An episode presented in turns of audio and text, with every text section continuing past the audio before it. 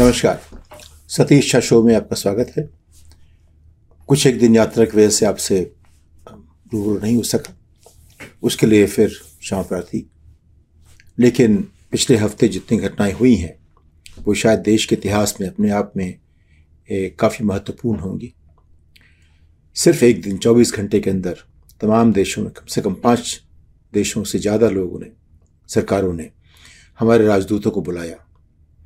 और उन्हें उनकी जो अपनी समझ थी हमारे देश में जो एक वातावरण बना है माइनॉरिटीज़ के ख़िलाफ़ एक धर्म के ख़िलाफ़ मज़हब के ख़िलाफ़ उसके ऊपर उन्होंने अपनी आ, समझ उनको दिखाई उनकी नाराज़गी जताई और ये साफ़ हो गया कि जहाँ भी मुस्लिम देश हैं अब वहाँ तक आवाज़ पहुँच चुकी है कि भारत में मुसलमानों के पैगंबर के ख़िलाफ़ भी बातें कही जा रही हैं। वो सब कुछ बर्दाश्त कर लेते आठ साल से कर रहे हैं, या कहिए बीस साल से कर रहे हैं, या कहिए सौ साल से कर रहे हैं, लेकिन बीस साल ज़्यादा उचित रहेगा। एकाएक पैगंबर के बारे में जब बात आई तो एक भाजपा के प्रवक्ता ने जिस तरह से बात की, जो कही गई बात तो अलग थी, जो टोन थी वो और भी ख़राब थी। और उस पर उनको आपत्ति हुई और उन्होंने अपनी आपत्ति जताई। अब ये देखिए कि इस बात पर आपत्ति आठ साल से चल रही है।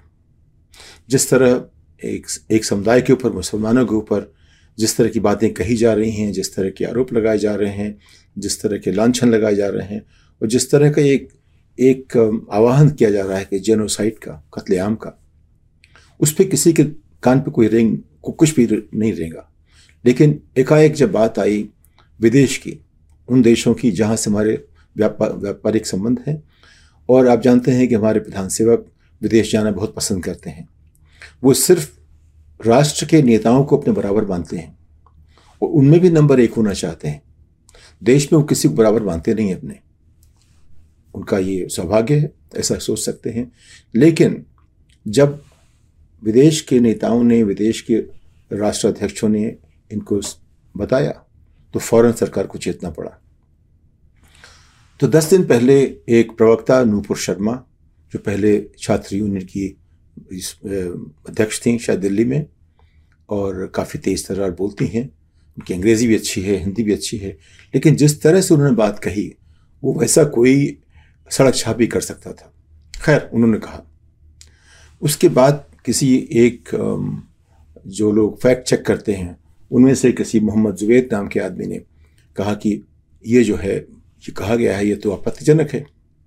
तो उन्होंने कहा, नहीं, ये इनका वीडियो एडिट किया गया है। उसने फिर दिखाया, फिर चेक किया, इसमें कुछ भी एडिटेड नहीं था। उस बात को लेकर के पूरा जो हिंदुत्व समुदाय है, उस फैक्ट चेकर के पीछे पड़ गया कि तुम जो हो, वो देशद्रोही हो। उसके खिलाफ एफ़ आई आर भी दायर हो गए। ये बात दस दिन पहले की है। उसके दो दिन बाद शायद बातचीत हुई और एक वीडियो भी है जिसमें नुपुर शर्मा ने कहा कि उन्होंने अमित शाह से बात की, नड्डा से बात की और उनको बुलाया देश, जो आपके महाराष्ट्र के जो फडनवीस हैं, उन्होंने कहा कि बेटा तुम कोई चिंता नहीं करो, हम तुम्हारे साथ हैं। यानी कि उनको संगठन का पूरा समर्थन मिला। और उसके बाद एक दूसरे और प्रवक्ता ने इस तरह की बातें की जो कि आपत्तिजनक थी। इसे मुद्दा यह है कि हम किस तरह कैसे बात करें। ये बात आप देख रहे हैं, आठ साल से चली आ रही है कि टेलीविज़न के ऊपर जो हमारी बातचीत होती है, उसमें शालीनता रोज घटती जा रही है। उसमें उदंडता दिखती है उचक्कापन दिखता है, दूसरे के प्रति अनादर दिखता है। शालीनता बिल्कुल ख़त्म हो चुकी है। वो उस टीवी से आ रही है। उनको अंदाज भी नहीं लगा, यानी कि आठ साल में भाषा इतनी बदल गई है कि कब किसकी भाषा इतनी दूषित हो जाए कि दूसरे उस पर आपत्ति उठाने लगे। ये उनको पता ही नहीं लगा। खैर, अब जब विदेशों ने आपत्ति उठाई तो सरकार ने फिर अपना बयान जारी किया। उन्होंने क्या कहा? उन्होंने कहा कि एक कोई फ्रिंज एलिमेंट है जिन लोगों ने ऐसा किया है। अब अगर अगर आपका राष्ट्रीय प्रवक्ता फ्रिंज एलिमेंट है तो आपकी पार्टी फ्रिंज एलिमेंट हो गई। वो एक बात हुई। दूसरी बात आप देखो वेंकैया नायडू हमारे उपराष्ट्रपति हैं, भाजपा के पुराने अध्यक्ष हैं और काफ़ी शालीन व्यक्ति हैं। वो गए कतर। कतर ने वहाँ उनकी प्रतिष्ठा कतर दी। अगर आप कटर को कटार कहें तो जैसे कटार ने एक कटार चलाई हमारी प्रतिष्ठा पर। ये एक तो आयाम हुआ। दूसरा ये है कि आखिर सरकार तभी क्यों चेती जब विदेश से आवाज़ उठी? इससे एक नया आयाम मिल रहा है सोचने का कि सरकार तभी सुनती है जब विदेश से आवाज़ आती है। तो इससे अब लोग विदेश की तरफ़ देखना शुरू करेंगे, ये उसका दूसरा पहलू है। लेकिन सब मिला के जो पिछले कुछ दस दिनों में जो वारदातें हुई, उस पर एक और पहलू है। वो है कि अमेरिका के जो विदेश मंत्री हैं, उनको सेक्रेटरी ऑफ़ स्टेट कहते हैं ब्लिंकन ने ख़ास करके भारत का नाम लिया धर्म असहिष्णु देश के नाम पे, जहाँ दूसरे धर्मों के साथ जाति हो रही है, अन्याय हो रहा है उन पर उनको प्रताड़ित किया जा रहा है।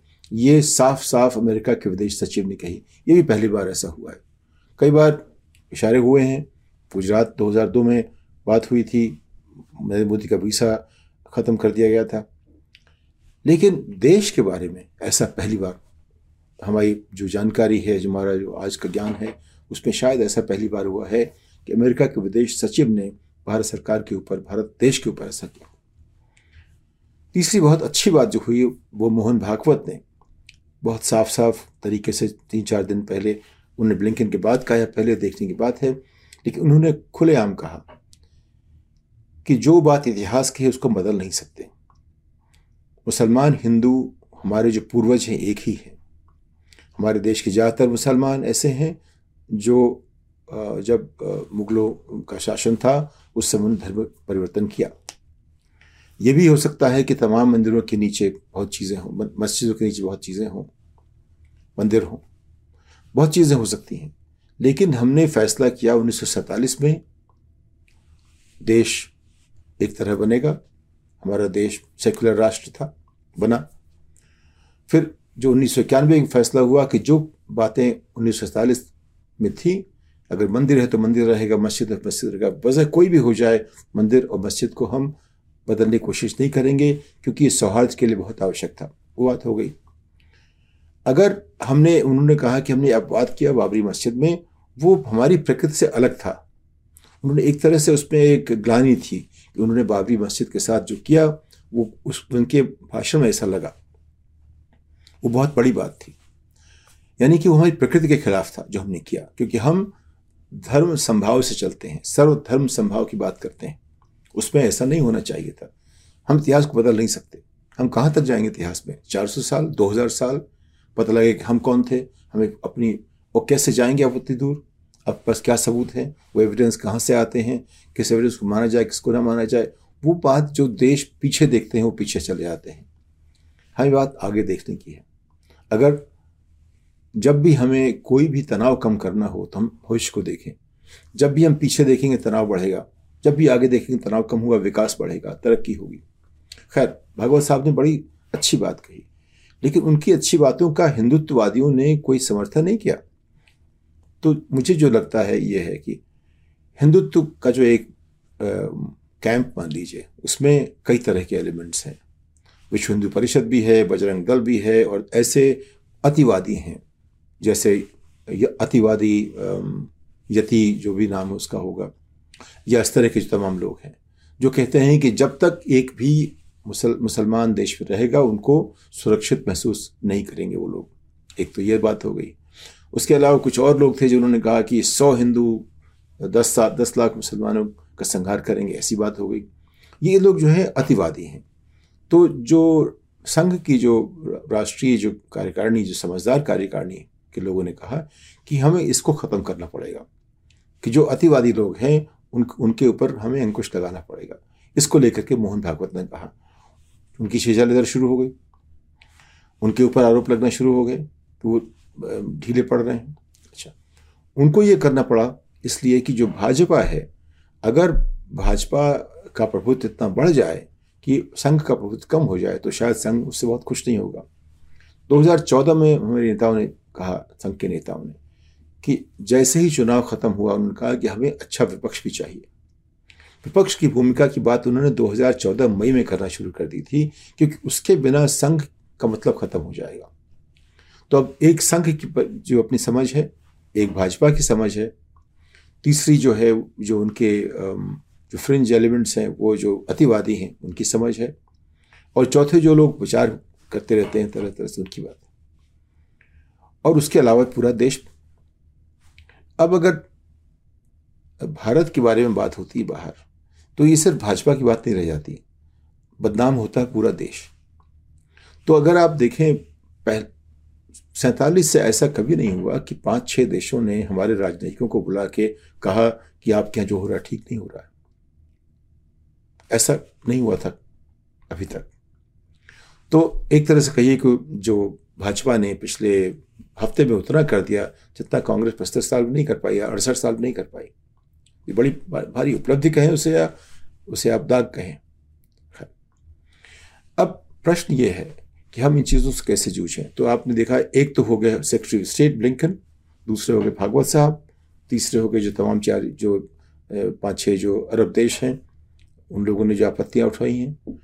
और उसके साथ साथ यहाँ पे आप जो देख रहे हैं एक नया माहौल बन गया है। विश्व हिंदू परिषद ने कहा कि हम ज्ञानवापी हम लेकर रहेंगे, उसको, उसके ऊपर उन्होंने धरना देना शुरू कर दिया।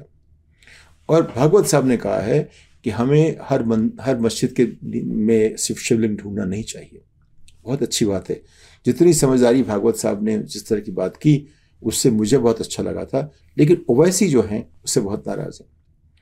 वैसे कहते हैं कि भागवत हैं कौन? उनके पास क्या संवैधानिक भूमिका उनकी है, उनकी बात हम सुने। लेकिन भागवत आमतौर पे वो नेता हैं, वो लोगों से बात कर सकते हैं। उस हद तक जो है, ओवैसी का कहना राजनीतिक ढंग से जो भी उसको आप देखें, मेरे हिसाब से भागवत का कहना एक बहुत अच्छी बात है, बहुत बड़ी बात है। ओवैसी का जो वो कह रहे हैं, उनकी बात हम इसलिए समझते हैं कि पहले भी कहा गया था, संघ ने कहा था कि हम कोर्ट की बात मानेंगे और फिर कोर्ट की बात नहीं मानी। और उन्होंने बागरी मस्जिद को गिरा दिया। खैर तो सबके पक्ष में कुछ ना कुछ तथ्य हैं, कुछ ना कुछ सत्य है। सवाल यह है कि जो सारे सारे जो तथ्य हैं, उनको हम जोड़ के देखें तो वो दिशा किधर दिखती है। तो भागवत जी ने बहुत अच्छी बातें कही, जो अभी भी आरोप लगाए हैं, वैसी ने, उनमें भी कुछ तथ्य हैं, काफ़ी दम है, लेकिन उनको भी सोचना पड़ेगा कि कैसे बातचीत करें। भागवत साहब ने कहा, हम लोग बैठ के बातचीत करेंगे हर चीज़ पे। और ऐसा होना नहीं चाहिए कि हम हर जगह शिवलिंग देखें। और जहाँ भी विवाद हो, हमारी कोशिश होनी चाहिए विवाद खत्म करें, बढ़ाएँ नहीं, इन चीज़ों को तूल ना दें। ऐसा भागवत साहब ने कहा। वो बहुत अच्छी बात लगी हमें। वैसी जो कह रहे हैं, राजनीतिक हिसाब से उस पर काफ़ी दम है, काफ़ी तथ्य है। लेकिन उनको बैठ के बात करनी पड़ेगी भागवत जैसे लोगों से। भागवत जी को बोला, बात करनी चाहिए वैसी ऐसे लोगों से। हमें सबसे बात करनी चाहिए। तभी एक शांति का माहौल बनेगा। लेकिन सरकार ने जो अपनी जो अभी उसके साथ ये हुआ कि भाजपा के राष्ट्रीय महामंत्री ने भी एक लिखा नोट, जो सबको भेजा गया है। उस नोट उस नोट में कहा गया है बहुत साफ़ साफ़ कि हम एक धर्मनिरपेक्ष राष्ट्र हैं और हम इस इस तरह की भर्सना करते हैं। और बेसिकली वो वो मान लीजिए कि एक कुछ कम पकी खिचड़ी की तरह की एक अपोलॉजी मान लीजिए, एक क्षमा याचना की तरह देख लीजिए, लेकिन पूरी तरह क्षमा याचना उसमें नहीं हुई है। तो ये जो चीज़ें हुई हैं, ये आज पिछले 24 घंटे में और पिछले हफ़्ते भर में, दस दिन में, ये काफ़ी महत्वपूर्ण है। इन सब के बारे में हमें बैठ के फिर से बात करनी पड़ेगी, जिससे कि हम एक रास्ता निकालें सौहार्द का, जैसे भागवत जी ने कहा। पहली बार मैं भगवत जी से सहमत हो सका हूँ कम से कम उनके आधे वक्त आधे से कुछ ज़्यादा वक्तव्य पर। और अच्छा लगा मुझे ये सब देख करके।